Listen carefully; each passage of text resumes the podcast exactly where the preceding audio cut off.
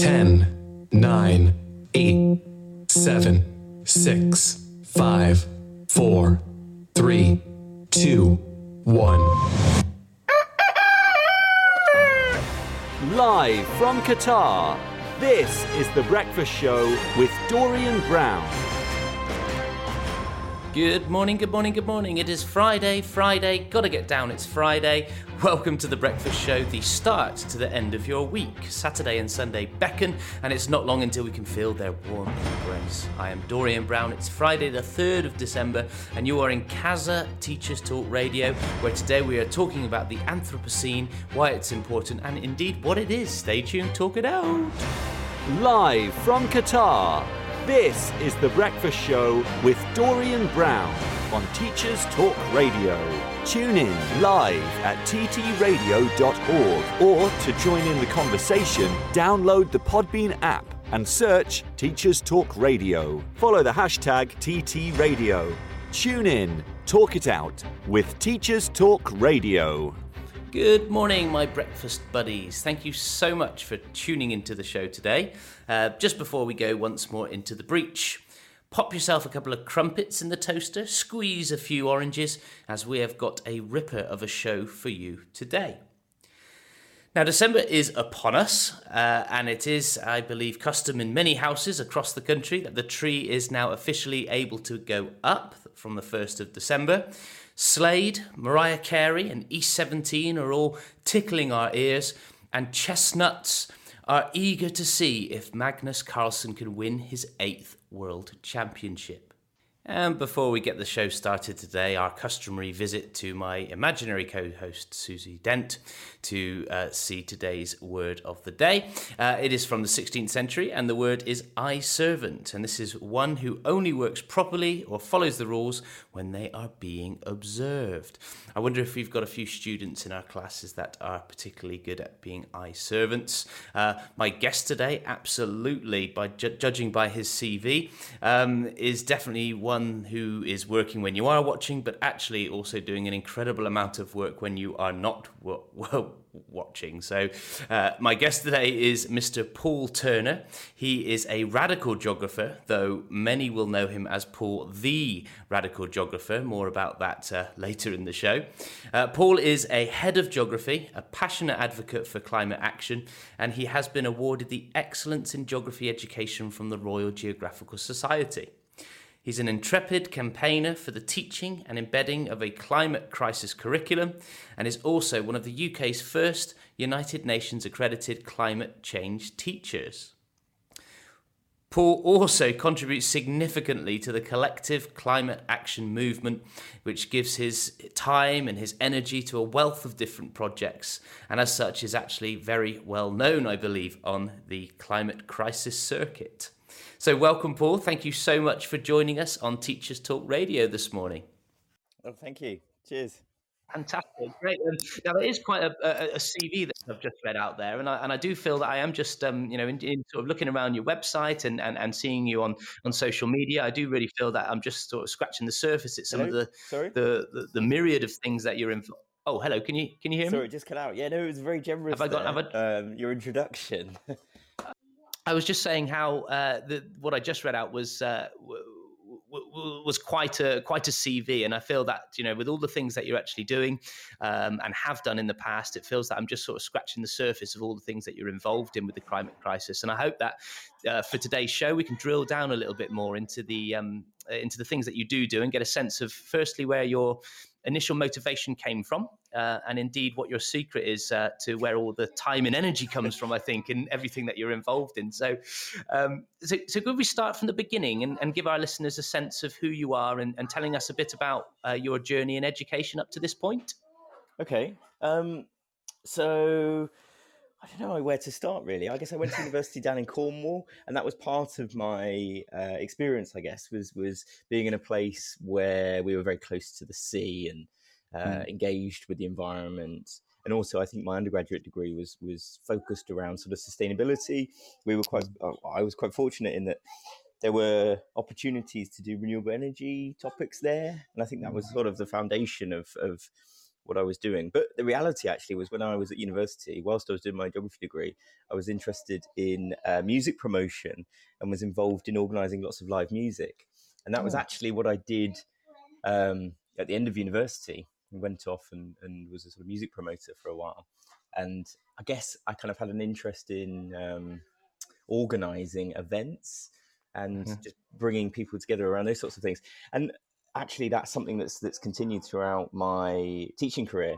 Is in the schools I've been in, I've always used the um, I guess the, the opportunities there to, to organise events and um, yeah, so in a previous school I organised a, a geography festival and brought together some speakers and, and lots of children from different schools and and that's also been something that's been a key theme. But in in terms of the Mm. environment element, I guess um, it's only really been the last few years where it's really galvanised.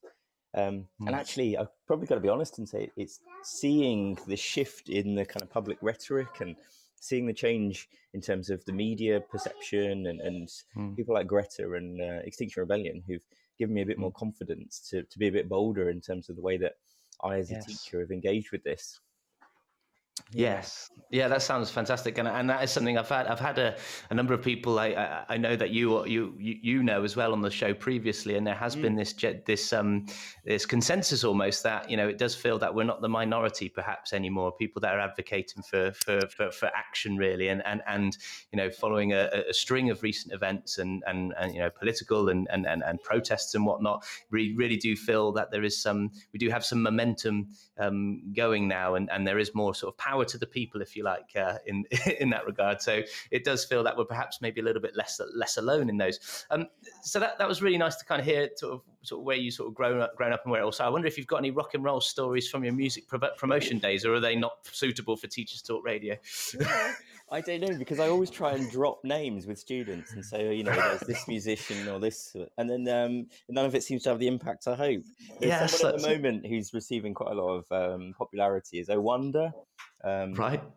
a kind of two-piece uh, male-female band, and they're actually on a world tour at the moment, or kind of within the limitations of coronavirus. But but um, they're people I used to to um, be involved with. Lovely, great. Uh, not, not. I, unfortunately, I, I do not know who, who they are. I think my, my- my musical name dropping stopped when I realised. You know, when you're doing your climate graphs, and the last seven Yes. letters is Jason Donovan, and, and the students are like Jason who.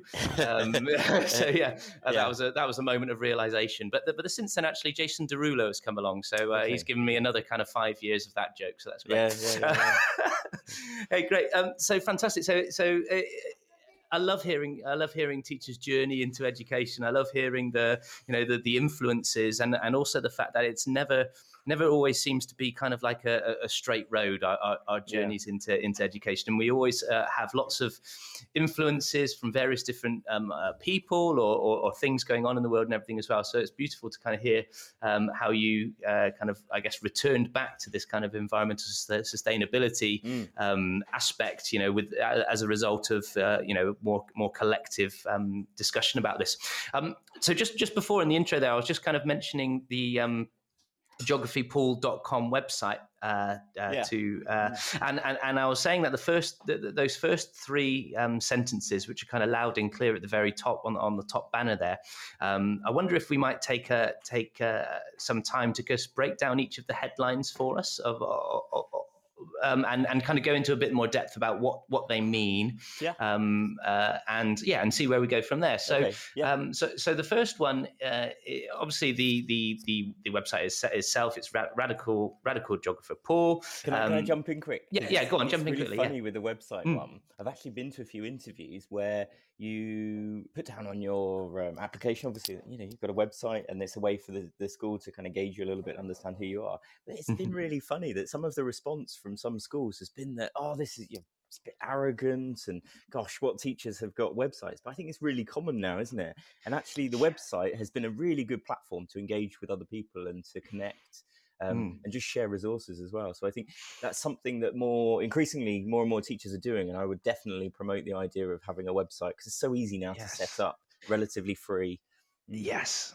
It is absolutely, and and yeah, to, to, to, I just kind of think before websites, what we did it was it was thumb drives, wasn't it? We used to just kind of Sharing, you know, yeah. have, have, our, have our kind of golden thumb drive, which you know we would have to protect with our with our lives Yeah. and, uh, and and and sharing and, and and stuff. So yeah, I absolutely agree, and I think again, most of the the uh, people that I've spoken to have the same sort of thing. It's somewhere an online platform where you can share your your your ideas, share your resources, and share your share your thoughts. I think and everything as well, and also share the share the good work and share the you know share share the love. I think because Yeah, we, we we do kind of um, often work in in isolation as teachers, don't we? You know, it's just us and, and, and the students, and so having that kind of that that window, if you like, it's outward facing window into the world is is something which I think allows, like you said, other people to kind of reach out and connect, um, which I'm hoping maybe some people might do after do, after the show today as well. So Yeah, that'd be great. Great. They're the three sentences. Yes. Mm. So the first one is the science is clear. Now, obviously, this is in the context of the climate crisis, climate change, etc. So, what do you mean by the science is clear? So these three sentences are adapted from something that Dr. Emily Grossman compiled, so that she has put together what is a really, really good document called Emergency on Planet Earth, and it's a free, uh, publicly accessible, but kind of crowdsourced and um, uh, referenced document that that outlines. Uh, the background to the climate and nature emergency, and that's something I always direct teachers to. So it's called Emergency on Planet Earth. But this first sentence outlines the idea that basically the majority of scientific evidence now supports the idea that climate change is human induced or man made. It's something like 99.9%. So there is no debate about whether it's man made or not. And one of the problems is that we still have this false sense of balance. And it, it happens in many classrooms where teachers feel like they can't. Uh, they, they need to, to bring a sort of opposing views in terms of everything they do, but this is an issue where there's no debate around this. Yes, excellent. And then there has been an incredible amount of discourse over over many years, hasn't there? That you know the the, the, the pros and the cons as to whether it is, whether it is has been exacerbated by humans or not. You know, when you look back to longer time periods where there has been a natural heating and cooling of the, of the world, that's often been the the argument, hasn't it, uh, from the the non-believers, if you like, to Yeah. say that you know What's interesting is the BBC actually, this was quite a few years ago. Most media outlets now have got really clear direction about how they should present these sorts of stories. Um, but it seems to be that some classrooms, some teachers still are slightly lagging. And I think that's true of quite a few of these things. It's also true of a lot of the language that we use. So that might be something we could talk about with the next one that says, We face an unprecedented global emergency.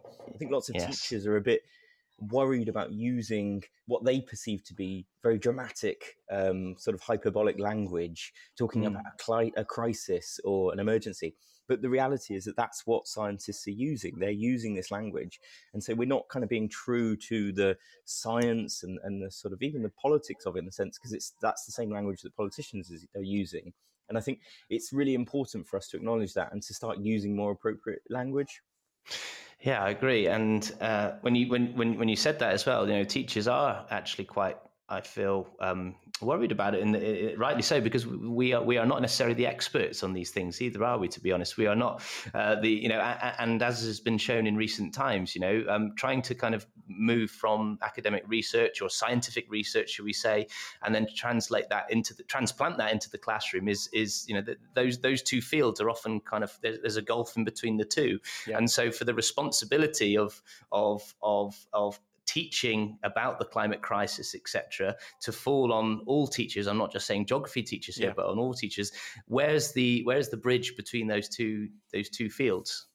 I think it's increasingly happening. There are university departments who are providing more and more uh, outreach and support for schools. And you know, so uh, the one I know most recently was maybe University of Reading, who ran a climate conference and have engaged with students and teachers to sort of support them. And I think that's going to be um, more and more common.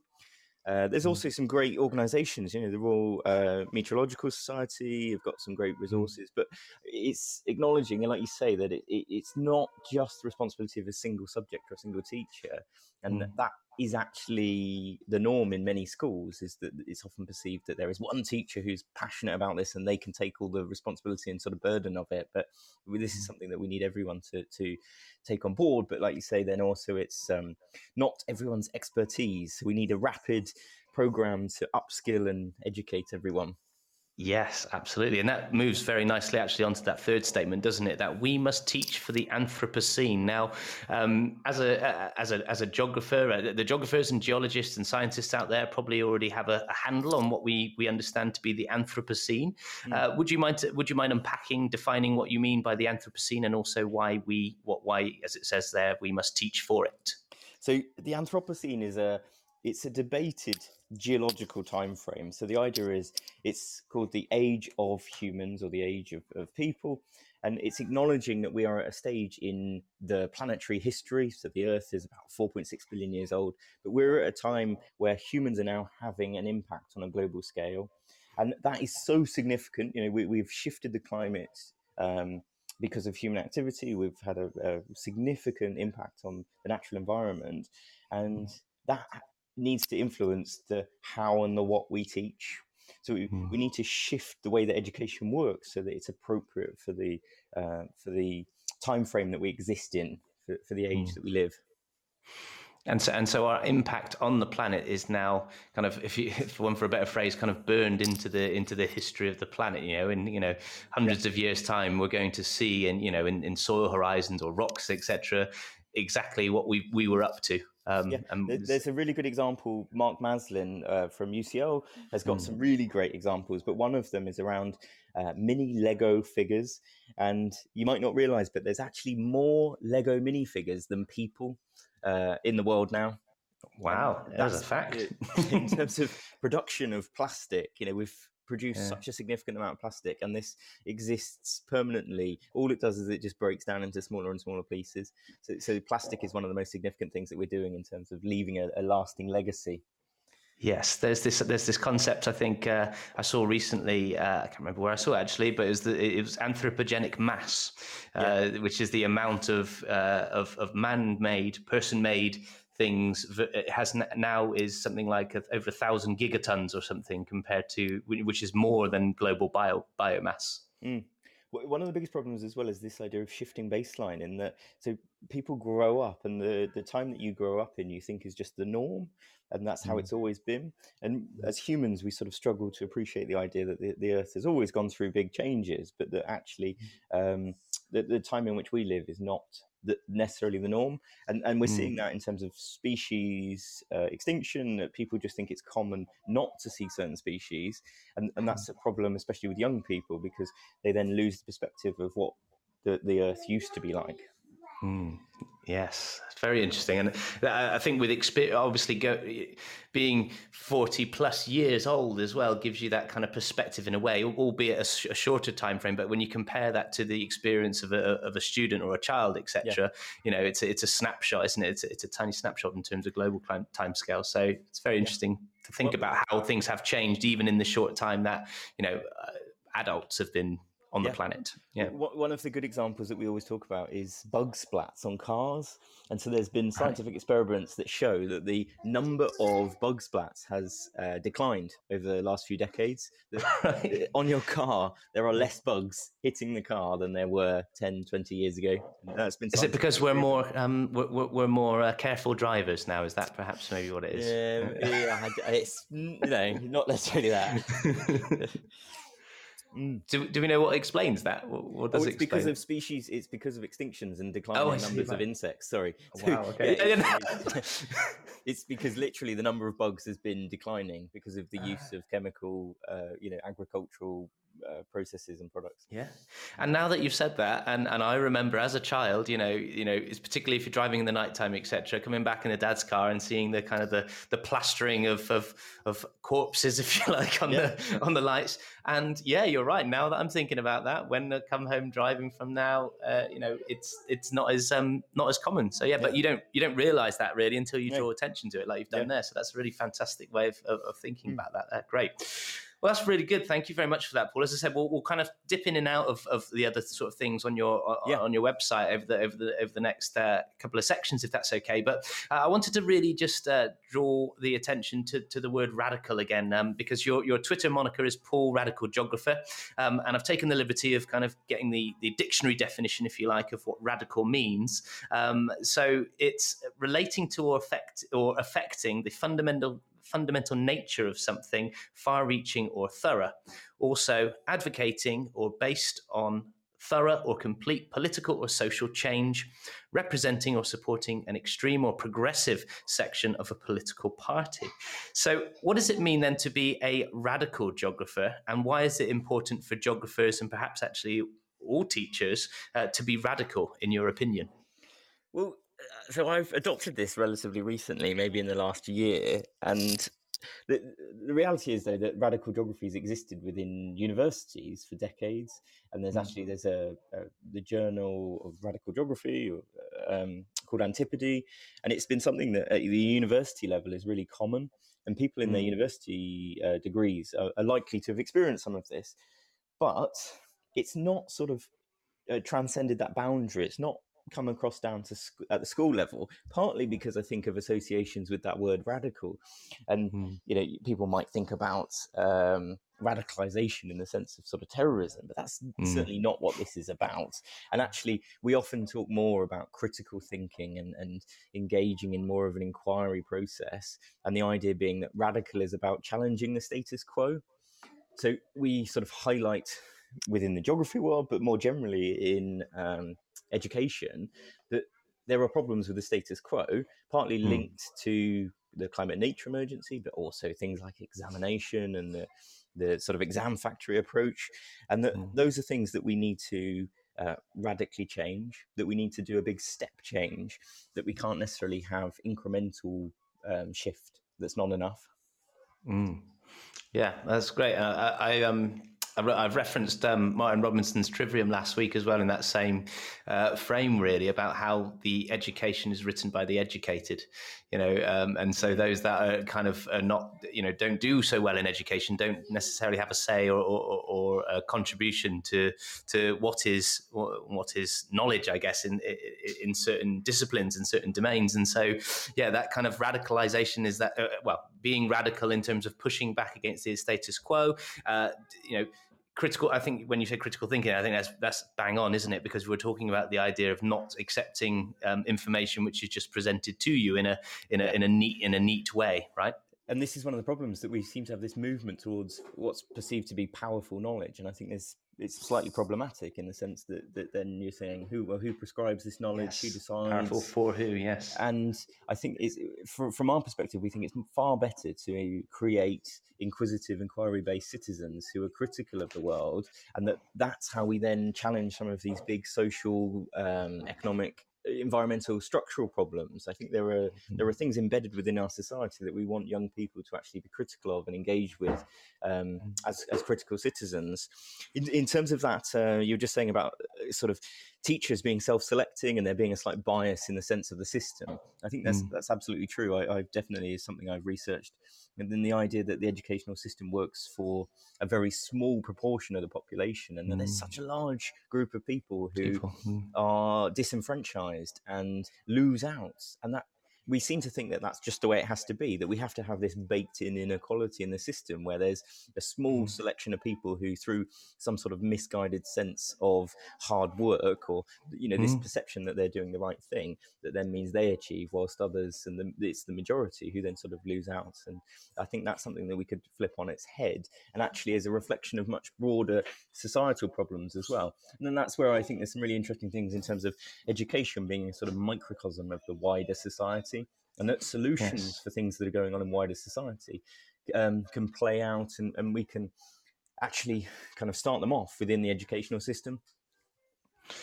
yeah, that's that's huge. I mean, that's a, a show in itself. What you what you've just kind of uh, described there, isn't it? Or not even a show. It's not that's the sort of thing that can't really be kind of fully kind of thrashed out, is it? But but mm. I, I think it's uh, it, it, you're you're very right. I think that uh, you know, it, it, the, I think I think coming back to the, the, the brass tacks really about you know perhaps maybe what our perception, what our what our idea of education is, what is the purpose of education? I think is a very yeah. kind of a, a, good starting point um, when we're trying to kind of articulate uh, something which is inclusive, something which is which allows everybody to to grow, everybody to thrive, everybody to kind of um, develop uh, and and and be you know be a be a happy human being really. And and like you said, the structures that exist at the, this moment in time, I suppose suppose are ones that are, you know, uh, they're, they're geared, are, are, very much, like you said, baked in and geared towards a, a hierarchy, which is something which is uh, definitely something we've got to be aware about, and something which I think that our students uh, need to start considering to put not necessarily push back, but just to be a little bit more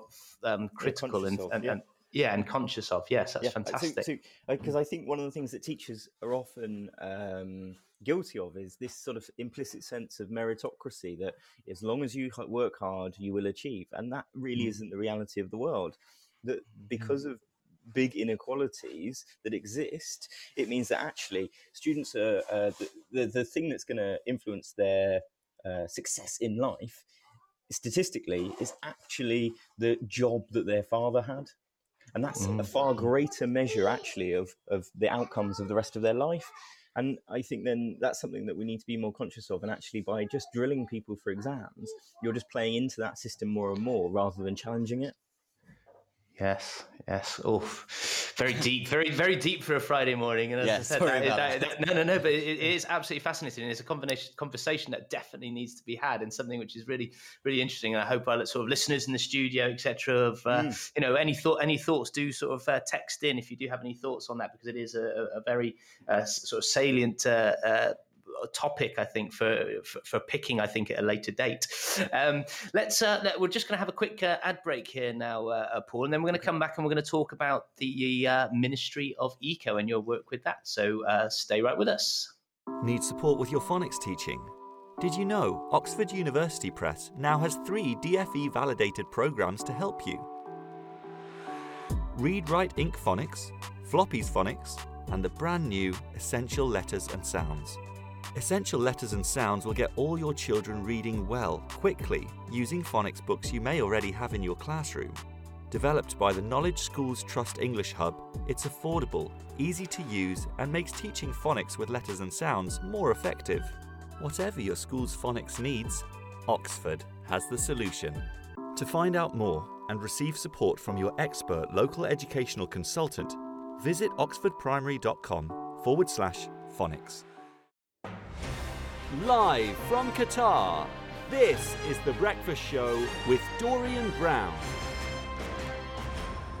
Uh, thank you for joining us back again here. Yeah. Morning, uh, not the morning break. It's the breakfast show with uh, with Dorian Brown, and I'm joined by Paul Turner, uh, the radical geographer.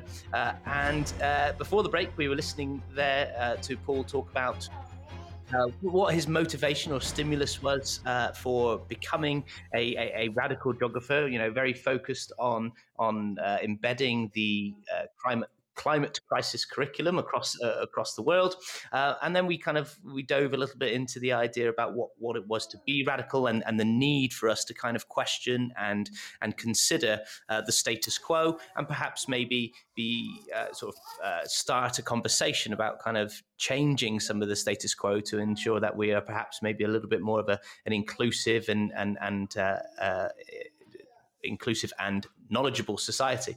Um, I wanted to dig it a little bit. Um, so I'm going through little parts on, on your website here, Paul, um, and um, I wanted to dig particularly into the Ministry of Eco uh, and wondered if you are, I, I believe you are. Uh, you're, are you the education lead for the Ministry yeah, of so, Eco? Is that right? Yeah. So can yeah. you give us a little bit of information about it, how it came okay. about, and what the objectives are? Okay, so the Ministry of Eco Education is an organisation that was set up by Dale Vince, who is the founder of Ecotricity, and um, he's funding the sort of initial steps of this and and um, kind of putting in energy to make it to begin, and then.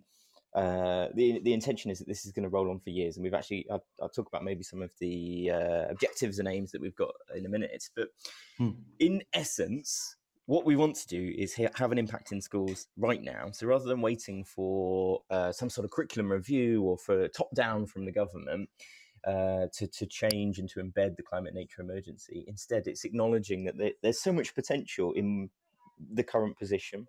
And so mm. what we've done is we have reframed the national curriculum. So this is a primary curriculum to start with and we're at the mm-hmm. moment developing a kind of key stage three version. But the idea is that schools can teach everything they need to in the national curriculum, but do it through an environmental lens. And yes, rather than kind of reinventing the wheel and, and coming up with new resources. Instead, what we've done is I've searched the internet and, f- and, found all of the teaching resources that are freely available from um, more than 160 environmental charities and organizations. And they're things like the Wildlife Trust and the Marine Conservation Society and Surfers Against Sewage and all those sorts of charities that people have heard of. But at the hmm. moment, mm. it's a bit piecemeal that people might bring the occasional resource into it, into the odd lesson. But yes. what we've wanted to do is we've weaved it together into a coherent and cohesive curriculum that is framed around broad inquiry questions. So we've got sort of 30 inquiry questions that frame about 8 to 12 uh, lessons. So there's a sort of series of 8 to 12 lessons. And the teacher can then um, access these resources and they jump between um, different resources from different organizations throughout those lessons. And then underneath all of this, there's a sort of broader academic theory. So we've done a lot of research in terms of uh, the, the, environmental education sector and approaches and what we've got is a number of key pillars that underpin it. So the first one is sort of inquiry, with the whole idea of being uh, inquisitive and, and, being critical and asking questions. So all of the mm-hmm. lessons are framed around broad inquiry questions. We've then got um, adventure, and that's not just adventure of going and climbing trees. It's about being adventurous in your learning and adventurous in the classroom as well.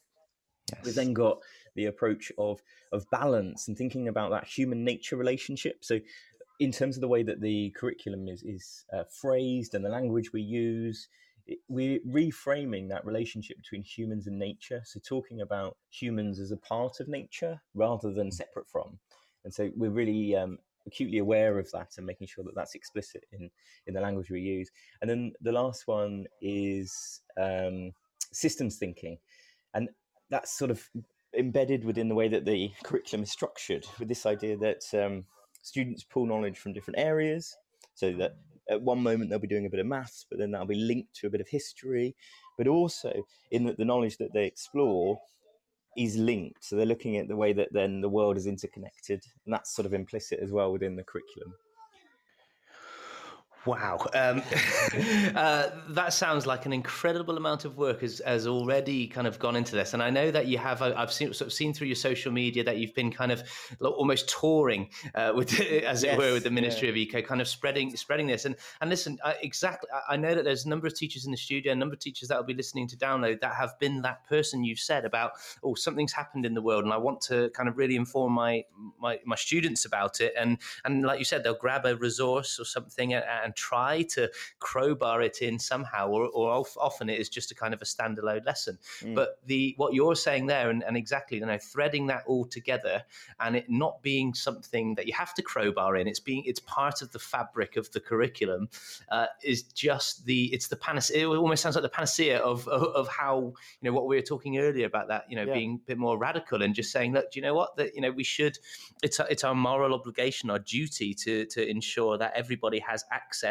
uh, to this information. And I love that it started off as a primary uh, curriculum as well, because that's uh, I sp- I've spoken to a, a, few of my guests in the past, and it's, it's it's so important that we get students as early as possible thinking about these things uh, and feeling that they have a little bit more of a say and a bit more ownership and a bit more empowerment in terms of the choices that they make and the things that they can do uh, to you know to to, to contribute towards uh, the, the, the sustainable future of the world. So yeah. so it, it's abs- it sounds absolutely incredible, I, I, and I know I'm going to ask you know lot of teachers will be thinking right now, right, how do I get hold of this? So could you okay. kind of signpost us to that? Well, let me tell you that in a second. I'll just jump on that first yeah. bit though about empowering, and that is also that human agency is a really important mm. thread of this curriculum as well, because we acknowledge that essentially by showing young people how they can have a positive impact is a really good way to offset any sense of kind of anxiety or any negative feelings that they might have if, if we can yes. really make them understand how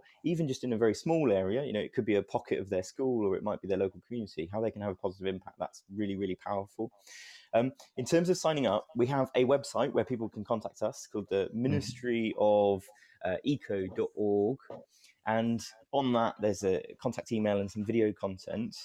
Um, mm. We started, so the curriculum initially started with one primary school over near Stroud. Um, that we worked really closely with the teachers to help develop uh, their ideas. Uh, they were the foundation of this curriculum. But since September, we've had 15 schools nationally who've been engaging with the material and helping in a kind of reciprocal relationship. We've called those the pioneer schools. And then now we're recruiting 100 schools, 100 primary schools for next September. And we're sort of halfway um, on the way to getting those. And the idea is we're using these schools as the model. We're saying, look, you can do it because these other schools are doing it. And, and they're mm. sort of being ambassadors for their local community and their uh, networks. And we've got lots of teachers now who are running uh, CPD and training for their within their trust based around this curriculum as well. And we just want it to sort of grow organically in that sense. But wow. longer term, though, we want half of all primary schools by 2025. So that's 10,000 primary schools to be engaged mm. with this primary curriculum.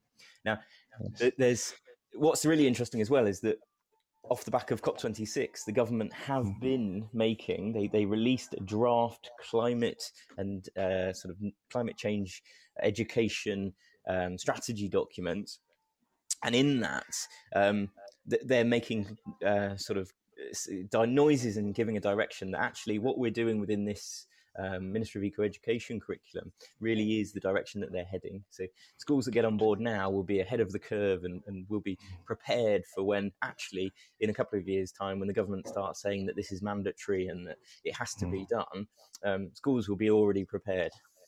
Great, and and that was going to be my follow up question. Actually, have you seen a bit of a, uh, a, a bit of a spike almost in interest as a result of COP twenty six, as uh, as head teachers and governors actually almost as well, uh, kind of have got the, the message loud and clear that change has and action has to happen, and it has to it has to you know has to start in schools uh, somewhere.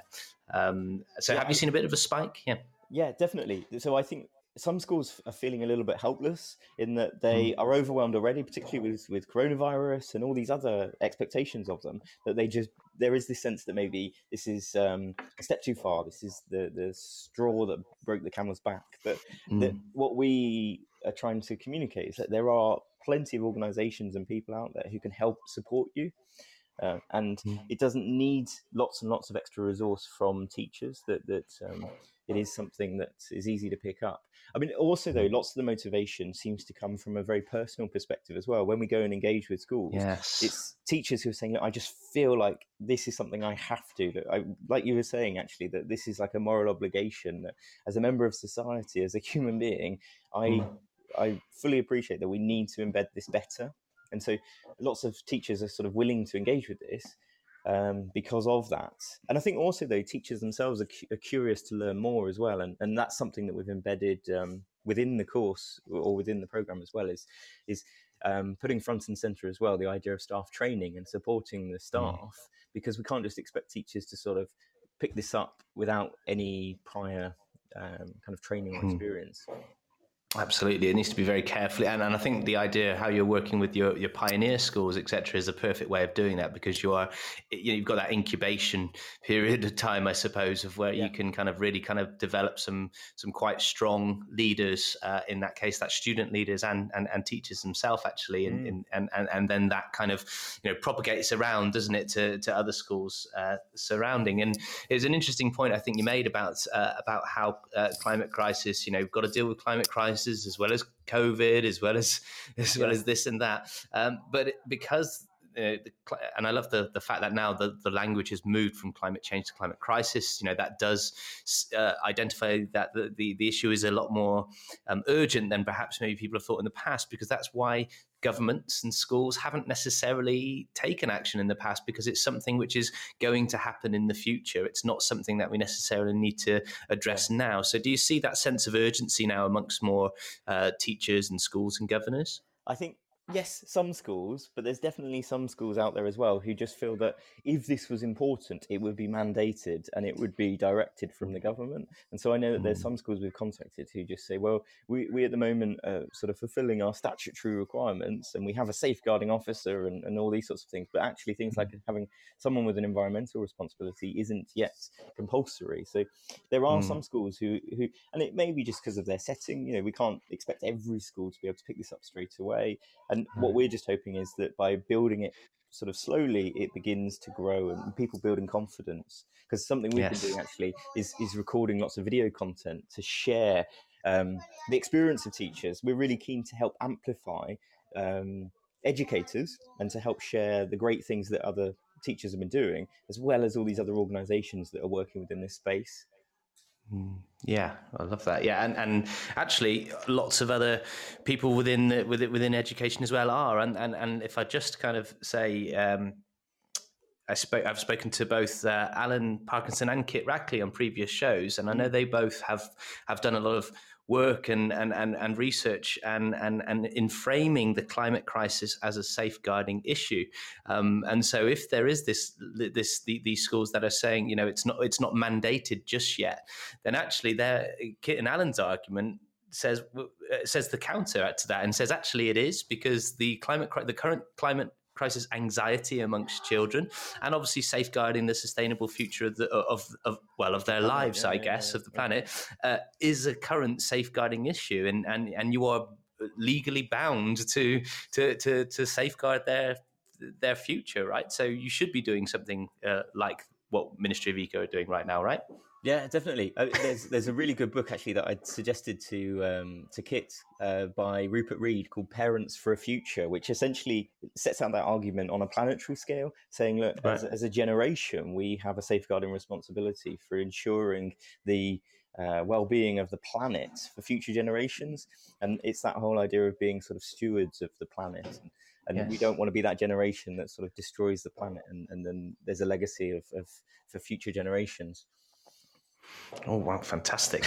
Um, hey, we're absolutely kind of um, burning through this uh, the, the time here, and, and, and I know I've got a number of other things I'd like to, ask you. So thank you very much for the uh, for, for the information on, on the Ministry of Eco, and, and, and we will put obviously the links to uh, that, that you've mentioned in, in, in the show notes below, so people can can reach out. But I think it's absolutely fabulous the the the the energy and, and, and the amount of I, I can't just even imagine the amount of time and effort, and I know how how, how long it takes to to to kind of craft a scheme of learning and continually kind of improve it and evolve it, and so to to do what you have done in the time that you've done it uh, and roll it out to so many, you know, because because we know, you know, one teacher's scheme of work or scheme of learning needs to be um, uh, contextualized uh, yeah, and, adapted, yeah. doesn't it, and tailored. So mm. you know, it's an awful amount of uh, of work. So so thank you for that, and I, am very much looking forward to, to hearing more about what's going, you know, the the the, the journey of Ministry of Eco over the next year. Um, so uh, a couple of other things I think to sort of pick up uh, on uh, fr- from your website again. Obviously, you've got yourself uh, a big picture of yourself there with the climate stripes. Now, again, as a geographer, um, these uh, were you know I, have got one up in my, in my classroom and and they're not as ubiquitous as I thought they were. Um, so, in addition to embedding a climate change curriculum, what other mediums do you think that we could use to kind of get the message across that you know action is is needed? Yeah, it's interesting, isn't it? So Ed Hawkins um, at the University of Reading developed these, and he's now he hmm. did receive an MBE for them uh, for his work around uh, you know, climate education and and um, a lot of his research in terms of past re- climate records. But he those stripes actually have been turned into clothes and ties. I know there's a few yes. I think Alan Parkinson does have one of these ties, and you can get it as socks and all sorts. He's got the he's got the shirt as well. I, I almost bought a shirt, but then uh, I saw the price, and uh, so yeah. maybe, when they get a little bit more. Uh... yeah, but but those stripes are a really good visualization of how the Earth's climate has changed, and so mm. I use those as a teaching tool when we've been touring schools, and you can kind of bring that to life by kind of connecting it with uh, different people's ages and carbon dioxide concentrations and things. I think um, what's been really interesting around the climate and nature emergency is the realization from scientists, from educators, that actually it's not as simple as just telling people the facts. That mm. we have to give a far better context to this, and we have to tell it through stories, and we have to be creative with the way that we communicate this, and that's how mm. you then begin to affect people's uh, thought processes and their behaviors. And I think as teachers, we've sort of acknowledged that we do know that, um, but actually, in terms of wider society, that understanding is still only beginning to develop. But yes. there's all kinds of really interesting tools um, from a teacher's perspective. I know that there's some really interesting uh, kind of interactive websites. Um, but we have been developing some kind of um, lots of analogies, I guess you'd describe them. Uh, mm. So there's one that I use with a blow up globe and talking about blankets, because actually it's much mm. better to mm. think of the greenhouse effect and the atmosphere as acting like a blanket rather than a greenhouse. It's sort of the wrong, mm. a greenhouse is a slightly wrong analogy. But there's another one as well around a bathtub. And we can think about um, carbon going into the atmosphere as being water into a bath. And humans have sort of turned on a really big tap by burning more fossil fuels. And you can then talk through the analogy and then say, look, if the bath was starting to overflow, what would you do? And of course, the first thing the students kind of shout is turn off the tap. And then you say, well, that's just mm. not what we've been doing. We've reached yes. for the mop and bucket and we're sort of trying yes. to mop up the water rather than stop the burning of fossil fuels. So there's yes. lots of really creative nice. ways that you can communicate this. And that's at the heart of a lot of what I've been doing. Great, and, and and I love, I absolutely love that, and I completely agree. The power of the story, you know, it's um, uh, like you said, you know, it's, it's nice to know, you know, how often do we do we find out a fact of things uh, about something and go, oh, that's terrible, that's really bad, yeah, that needs to change, and then carry on with our day, day, daily lives, you know, it's you know, mm. um, and so it's about making these things more habitual it's about yeah. kind of uh, changing changing behaviors really and and you know trying to make sure that we're doing things a little bit more unconsciously. You know we have yeah. to you know develop habits over a long period of time. Yeah and, and i love the kind of the ways that you're saying you're describing to kind of activate the uh, those thoughts because i think uh, uh there's a lot more power as you said in in in that I, I, um, I, think I think a lot of this though is also then has implications for how we structure the curriculum more broadly as well. That this idea that we have to permeate this sort of knowledge and these thought processes in everything we do rather than silo them. And I think that's mm. a reflection of this as well. That if if we're going to have an impact on the scale that we want, this needs to be normalized across everything rather than seen as something um, that that you do in I don't know it, it gets tagged onto PSHE or to to some sort yes. of well-being uh, curriculum or something like that. Oh, totally, totally agree with that. And again, that's something that was reflected in, in, in a number of guests I've spoken to in the past that it has to be um, part of our, our the, the vernacular of, of, of education. It has mm. to. It is part of education in the in, in its uh, purest form. Um, brilliant. Well, listen, um, we've um, uh, we're going we're going to jump for a news break now. Hopefully, I can get the tech to work.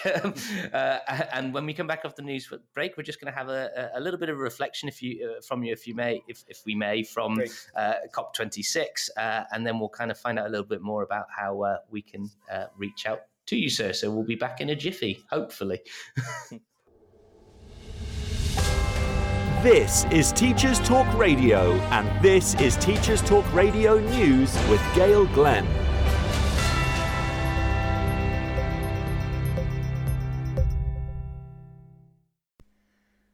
The Scottish Qualifications Authority have released its response to Professor Ken Muir's consultation on the future shape of Scotland's national education agencies. Fiona Robertson, SQA Chief Executive, commented Our response to Professor Muir's consultation is forward looking, setting out the collective vision of SQA staff. It identifies opportunities for the whole education and training system in Scotland and sets out how, with the right investment, expertise, and resources, these can be realised. We believe that a new organisation, maximising the existing wealth of expertise of staff in SQA, could provide the catalyst to improve how education and training can meet the needs of learners, labour markets, and the economy. SQA are calling for a new national body with responsibility for a single integrated approach to curriculum, qualifications and accreditation, both academic and vocational qualifications with parity of esteem between the two, and greater availability of vocational courses in schools. Delivery of qualifications outside Scotland to maintain and further enhance the global reputation of Scottish education, and supporting the teaching profession's understanding and application of curriculum development assessment, quality assurance, and national standards.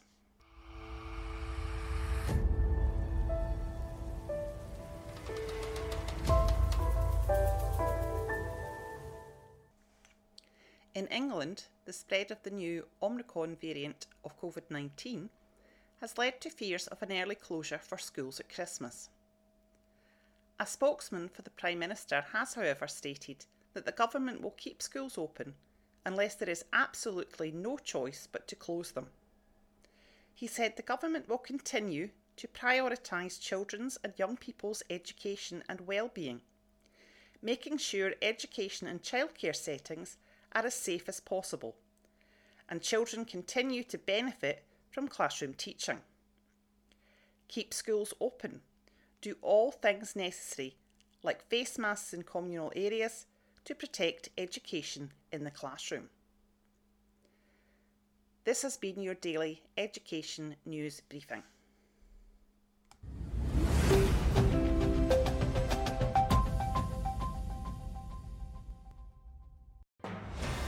Live from Qatar, this is The Breakfast Show with Dorian Brown on Teachers Talk Radio.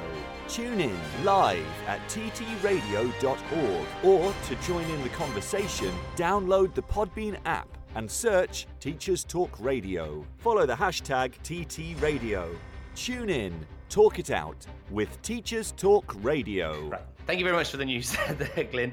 Um, we are uh, here on Teachers Talk Radio. This is the Breakfast Show. I am Dorian Brown. I am joined by the fantastic Paul Turner, uh, and we have just, you know, letting the time getting away from us. Really, we've, uh, you know, we've taken a couple of couple of, uh, of, of questions and just really kind of gone to town and kind of gone into a lot of depth uh, about the importance of us. Ultimately, I think bottom line is the the the obligation that we have as, as teachers and, and as adults. I think actually we can go broader in that that we we must find ways of um, instilling knowledge and understanding about the the, the science and the and, and the climate crisis, uh, but also actually uh, ena- enabling. Uh, our children and children's children, etc., to to be able to do something about it as well. It's not it's not enough to just know things. We need to be able to kind of empower uh, and and enable as well. Um, and and a lot of the the things that Paul has been talking about, you know, has sort of centered along, you know, this kind of need for political um, uh, agreements and need for kind of you know larger scale top down things over the kind of the, the, the small intricate things that we can do as individuals. So, COP26, Paul. Um, yeah. Would you just give us your quick reflections on, on on how you think that that conference went? Was it a success, or is it too early to ju- to judge whether it has been? So I definitely do think it's uh, too early to to measure success or, or to, to be critical. I think um, it was last night actually. I was watching this new Franny Armstrong and Jonathan Pie um, sort of comedy video about COP26, and, and I think it sums up that, quite well. And that was the one with David. Uh, Ed Miliband. Ed Miliband, it was in there. Yes, yes that was it. I remember yeah, seeing that. And George Monbiot uh, and Caroline Lucas is in there as well. And mm. I think it's a really, really good um, kind of critique of COP26. And I think, from my perspective, this, this is. I just think that those conferences are not going to come up with the answers that that type of thinking is not what's going to solve this crisis um, and so I think I'm quite bold actually in, in saying, look, we need to look at the alternatives. And I think actually outside of COP26 up in Glasgow, there was lots of really interesting uh, mm. activity going on with indigenous communities and with youth activists. And all of this was happening outside of the conference. There was a place called the Carbon Castle where lots of these people were staying. That's where the interesting stuff for hmm. me was happening. And actually, I think it's looking at, at those sorts of ideas and, and kind of more community based response where actually the, the action is going to happen. Does, does it not shine a light though? So I, I hear what you're saying. Does it not shine a light on perhaps uh, for the rest of the world though, perhaps on how ineffective and unproductive maybe you know international, you know these kind of government level uh, agreements and handshaking and, and and promises and stuff. If it, if it shines a light on the you know the the the unrealistic almost uh, promises that are being made, does that not then galvanize those uh, groups outside and perhaps maybe add a little bit more fuel to the fire to, to the voice from the people? Yeah, I think you're right. I think you're right. That then, if it's if it then just highlights actually how ridiculous the process and situation is, and then because yeah, I think it's interesting as well, though, looking at this in light of uh, the political response, because again, this has an impact on education. You know, we've got youth strikes. You know, um, mm. actually, the the movement within, particularly the British government now, is that um, more and more of this is becoming sort of almost illegal activity, and um, so uh, activists are thinking about how they can respond effectively and having to shift the way that they uh, kind of engage with this and I think, mm. yeah, that, that we, I, I, know of lots of students who politically are, are, are, active and then kind of engaged with this, and that they are then also thinking kind of how, what, what role can they play? How can they effectively engage with all of this as well? Mm, and and we would hope eventually that that that the voice of the people is heard and actually cause, because you know, I think it was is it George Mandelbrot who who who kind of said uh, this idea of you know changing your your your your, cotton buds to wooden ones etc are nice but they're just they're just they're just the fringe of the issue.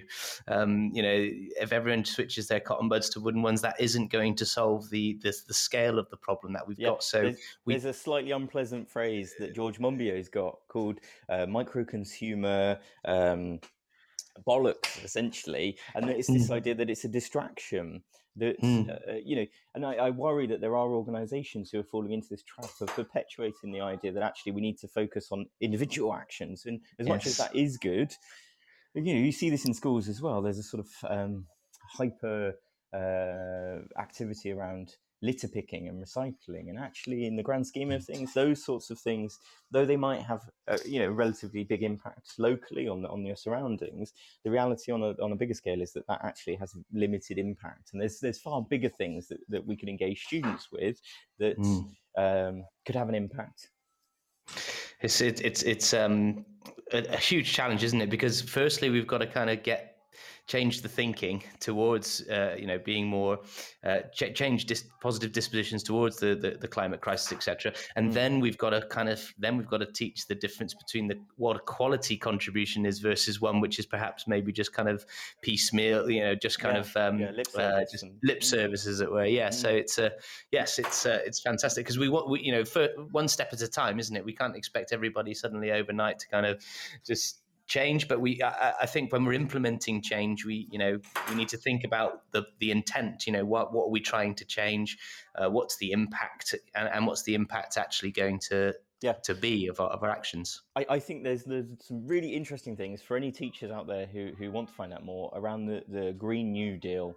Um, and there's a, a, Green New Deal in the UK that's being pushed by uh, a number of organisations, and I think it's those sorts of things that give us real hope that are big mm. structural changes that then make we essentially want to give people um, make it so that then the easy option is the sustainable one and at the moment that's just not how society is structured you know it, it shouldn't be the norm that people just have a car and that they can drive everywhere um, mm. and again though this has implications uh, in education as well you know in the sense of what the norm is within education and the way that we then um, structure schooling uh, we could make that far more sustainable mm.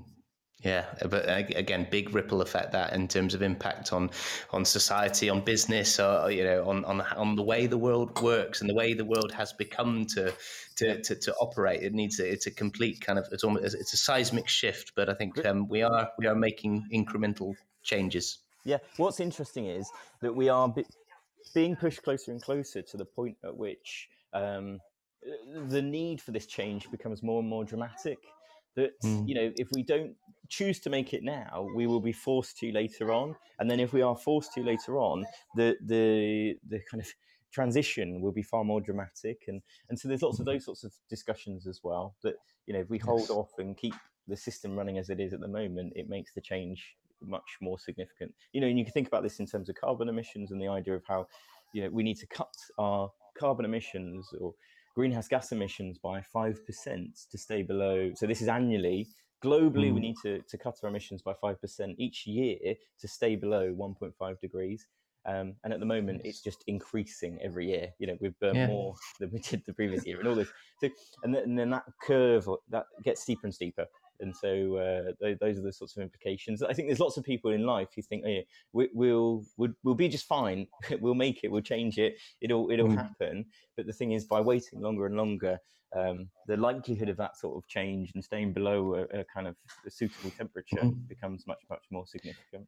Yeah, and it's got to be more dramatic. You know, it, it's it's a much more dramatic change that needs to happen the longer it goes on, isn't it? It's uh, mm. yes, it's it, it, defies logic in, in, in many senses, but there we go. The, the, the thing I think as well, though, is that this has really significant implications in terms of education. That as a teacher, mm. that's then then I bring that thinking to the classroom, and I think, well, actually, you know, the longer that we dig our heels in and say no, we're going to stick with the current system, the the much more challenging and difficult it is to then change it later on. Um, yes. Absolutely, yes. Manuel's just joined us in the studio. He said what we're talking about. And so, Manuel, good morning. Thank you for joining us on Teachers Talk Radio. We are uh, talking to Paul Turner here, and he's just given us some reflections about um, the uh, about COP26 and perhaps maybe it isn't perhaps as successful as, as, as many people perhaps have touted it to be. And in fact, our successes, we should focus on the on the on, on, on the community and the voice of the people in terms of trying to make these uh, incremental changes to, uh, to, to to to safeguard the, the, the sustainable future of our planet. Um, Paul, just just want to also shine a light. Um, I had the, the, the pleasure of uh, having Sarah and Archie from Aim Aim High on a few weeks ago. Yeah, yeah. Um, because they uh, they broadcasted live from the belly of the conference itself on that great big lesson for nature and sustainability. It was absolutely phenomenal. We had a and uh, we had, I think, about because uh, it, we uh, it was on a Friday, and uh, Friday is our Saturday here, um, okay. so all the students were off school. But we did maybe uh, manage to get sort of thirty or forty students to kind of join uh, from home, which was which was great. Um, just wondered if you, Archie talked about the how he joined the Aim High uh, initially yeah. was was doing the, the, this climate course, the Aim High climate course. So I wondered mm-hmm. if you could tell us a little bit about that, and if it's something that us yeah. te- the, the, the, teachers could uh, engage with to perhaps maybe, as we spoke about earlier, um, get a little bit more informed about about the climate crisis uh, yeah. and, and feel more comfortable comfortable with delivering it. Yeah, so uh, Aim High is another one of these awesome organisations. It was set up by Matthew Shribben and uh, a couple of other characters who's got Sarah and Henry involved now at the moment. It started, and hopefully they explain this story as well, uh, in the lockdowns, wanting to democratize and open up access to education so that then um, children who may, may, be at home um, during the first lockdown and didn't have access to um, online learning, that they could hmm. access mm. some. So that was the, yes. the, beginnings of it. And then, um, so yeah, then we developed this climate and nature course, and it's been kind of uh, incredible actually the rate at which it's grown. We've been um, running lots of these public courses. I was involved. We ran it live from the Eden Project, um, yes. live streaming, and that was an incredible experience as well. Uh, it was the first time that, that any organisation had ever live streamed from the Eden Project. But the Ooh. course is a four-part online course that's delivered as four hour-long sessions, and the idea is it's designed to, to teach anyone and everyone the very bare bones of what they need to know about the climate and nature emergency, but also what they can do, so how to make a difference. And mm. that is at the heart of, of the approach as well, is to always remain positive. So, whilst being realistic and, and kind of critical of what is actually going on, but also mm. acknowledging kind of where most significant change can happen. And actually, so we've been running that course for certain schools. We actually we did a special um, sort of one lesson for the National Education Union.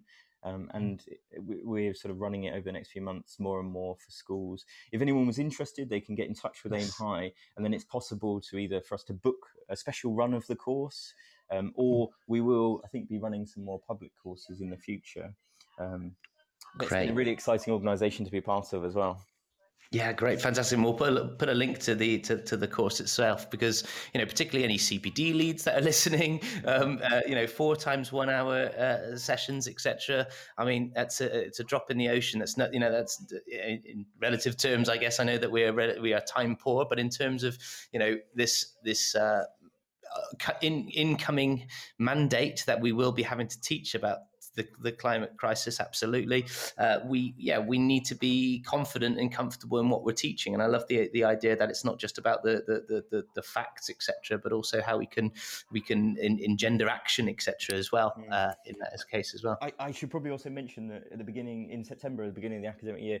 Um, uh, Jess Tipton, who's part of the UK School Sustainability Network, they coordinated a really good CPD video, and it's an hour long video from a whole variety of different organizations. Aim High is one of them, but you've got Rachel from Thoughtbox. Uh, there's a whole variety of different people who come at it from, or come at the climate nature emergency from different perspectives. And again, that's a really good introduction to lots of this. So if anyone was uh, looking for something, if they uh, searched on YouTube or Googled, it's uh, UKSSN CPD video, you'd find that. And that's a really good resource. Beautiful. Thank you so much. Yes, I'm sort of noting all of these down, and I will, as I said, include them at the end. And what I'm also loving as well is that you're giving me some some names and ideas as well of future guests as well. um, I know is definitely Jess is definitely a good person to get involved. She's created this um, regional network, or sorry, it's a national network of regional networks that are empowering and encouraging sort of youth action, sort of student led within schools. It's a, it's a really good initiative. Fantastic, great, and, and uh, just a little bit of a plug as well for next week because we do have Sam Kendall from Eden Project on uh, Teachers Talk Radio on the on the Breakfast Show next week as well. So hopefully she's going to be able to give us a bit more information about what you talked about in terms of the live broadcast from Eden Project as well. So that's mm. very exciting too. Um, listen, Paul, we're gonna uh, I'm gonna try uh, one last ad break, uh, and then we'll come back, and then we'll just have uh, five, five, five to eight minutes, if I may, just having a, a chat about how we can kind of reach out and and, and look at what the future for for the radical geographer is uh, has in store. So we'll hopefully be back in a sec. Need support with your phonics teaching? Did you know Oxford University Press now has three DFE validated programs to help you? Read Write Inc Phonics, Floppy's Phonics, and the brand new Essential Letters and Sounds. Essential Letters and Sounds will get all your children reading well, quickly, using phonics books you may already have in your classroom. Developed by the Knowledge Schools Trust English Hub, it's affordable, easy to use, and makes teaching phonics with letters and sounds more effective. Whatever your school's phonics needs, Oxford has the solution. To find out more and receive support from your expert local educational consultant, visit oxfordprimary.com forward slash phonics. Live from Qatar, this is The Breakfast Show with Dorian Brown. Welcome back there. This is the breakfast show uh, on Friday, the 3rd of December.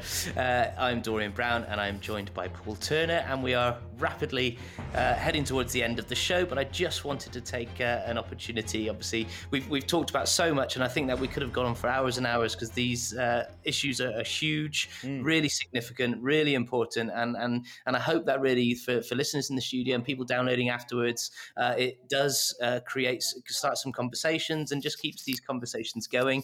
And just really, if I can just bold, underline, and highlight in, in italics that it's all about the actions. It's all about you know the, you know to borrow from from Greta, you know the the blah blah blah. It's it, we need to stop the blah blah blah, but the blah blah blah is still important, but it's important that that blah blah blah does end up in action. Um, and I think Paul has really kind of given us an, a number of suggestions and ideas about actions that we can uh, uh, facilitate within our schools. Um, but I think the most important one we talked about is the the the uh, the fact that we need to build the teachings uh, of the climate crisis uh, via the idea of the Ministry of Eco potentially uh, in our in our curriculum. It needs to become become the fabric of our of, of our of our teaching. Um, the, the, the thing I wanted to just throw in there as well is that's how we mm. make it sustainable. That's how we make it have a longevity is by embedding it within the curriculum, and that's one of our big motivations is to say, look, let's yes. make it easier for everyone by putting it at the heart of education rather than on the fringes. Yeah, Beautiful. thank you. Mm. Yeah, no, and that links to exactly what I was going to say actually, because when you look at your website, uh, uh, there is an absolute phenomenal amount of resources on there that you've produced, and they're all freely available. We've got schemes of work, we've got, you know, you've even done the the the, the climate breakdown scheme of work, which gives you kind of like video instruction, etc. So I really cannot recommend it enough in terms of people uh, accessing these resources there. Um, and so, firstly, just thank you very much for your generosity with all these things. I know that you know a number number of organizations and companies, you know, rightly so in, in, a number of ways, you know, do sort of charge for these sorts of things because of the amount of time and effort and, and that goes into the output. Um, but I think it really is testament to the message that you're giving um, about. Uh, you know the fact that this is all our obligation and, and, so by sharing your resources so freely and so generously I think that's a fantastic uh, thing and, and I'd like to thank you from thank you. from from geographers but also also all teachers hopefully that are now going to uh, you might get a little bit more traffic to there, hopefully now. Well, thank you. Um, I guess the, what you're highlighting is actually that's a key philosophy of, of my approach is that I think look the internet has enabled so much of this sharing. It's made it so much easier, and that it's important that we sort of make the most of that and, and use that opportunity. Like with the, the climate mm-hmm. breakdown teaching resources, they were sort of crowdsourced initially. You know, I put out the mm. the call to say I was going to make these, and then people put forward ideas of what questions they should include, and that's been a really mm. powerful process of, of kind of connecting and, and crowdsourcing in that sense. But yeah, also just the idea of of uh, providing things for free, I think is, is so important that um, you know as a teacher we're getting paid to teach, and I know that this is extra time, but mm. um, yeah, th- th- it's something I would rec- highly recommend to lots more people. Yeah, and and uh, uh, Alan Parker said the same thing. He's been hmm. sort of blogging for twenty odd years or something, and and sh- and he says if, if if one of his blogs or one of his resources, and and and they're, they're never too long. Mm. If it helps planning for one teacher, then it's done its job. You know, if it helps kind of uh, uh save some time for a teacher in one area or another, then it's done its job. You know, um, yeah. But I think w- w- w- with your website, your resources, etc., not only is it saving time and planning, but it's also got a lot of uh, rich content which which is essential as well i think in, in, in, in, this idea of kind of promoting the climate crisis. The, um, thing i also try though as well is the, the, to try and nudge people to be a bit braver as well. So so i you know appreciate that they mm. are a bit bolder and different to what people might normally do but I, hopefully even if they just take something small from that so hopefully it makes them a little bit more critical in their teaching and, and a bit braver in terms of their approach. Beautiful, yes, love it. Um, Paul, we're, we're, nearing the end, so I just wanted to ask, really, if if we could give us an indication of what the future is for Paul Turner and the Radical Geographer. What uh, what have you got any uh, exclusives, or or have you got anything coming up in the future? Any projects that you're really kind of excited about at the moment that you that you'd like to share with us? We, uh, so much of my time and energy is going into this Ministry of Eco Education at the moment, mm. so that's something we're really hoping to to. In, in January, we've got some national press coming out, and we're hoping to really scale that up in the new year, particularly particularly mm. then again from next September. Um, I'm working on a couple of uh, schemes of work more around the land enclosures and the enclosure acts that have happened in in England, um, which have a bit of a history focus, but bring in ideas of colonialism and uh, capitalism as well, because I think that's something that's often missing from um, the current kind of school uh, teaching. So that's something yes. that's quite exciting. Working with an organisation called Three Acres and a Cow. Um, that was it was a touring um, theatre production actually, kind of folk yes. based, based yes. around the I, enclosure I acts. Yeah.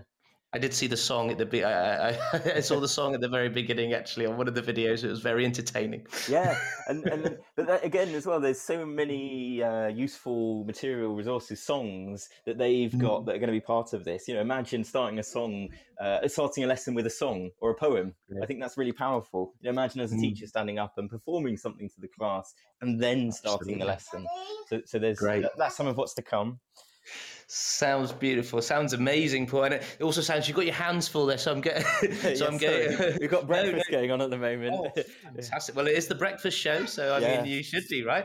Um, listen, uh, from the bottom of my heart, and I'm sure I'm sure the, the, the listeners in the studio and people that have, uh, have, have downloaded this afterwards have really enjoyed um, what you've had to share with us today. So I really thank you for your thank for you. your time uh, uh, and sharing breakfast with us this morning. Um, as I said, all of the links uh, that we've talked about, I'll put in those show notes. Um, and yeah, I, I, hope you have a fantastic day. And thank you very much for all your work. And uh, maybe we can get you back again in the future. Yeah, thank you so much. Brilliant. Take care. Thank you very much, everybody. Tune in next week for Sam Kendall from the Eden Project. Have a lovely day and enjoy your weekend. Bye bye. You've been listening to Teachers Talk Radio. Tune in live and listen back at ttradio.org. We look forward to hearing from you next time on Teachers Talk Radio.